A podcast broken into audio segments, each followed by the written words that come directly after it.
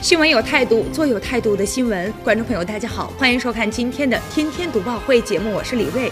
咱们来说一说关于打车这个事儿吧。今后呢，咱哈尔滨市民如果出门想打出租车的话，除了可以在马路上随时的找到之外，还可以提前的通过 APP 呢来叫车。那么据了解，目前呢哈市已经有一点三万余辆出租车，大约呢一点九万名出租车司机加入到了哈尔滨的士联盟了。从即日起到七月十五号，多个部门将联合在全市呢开展出租汽车行业的整治行动，重点打击。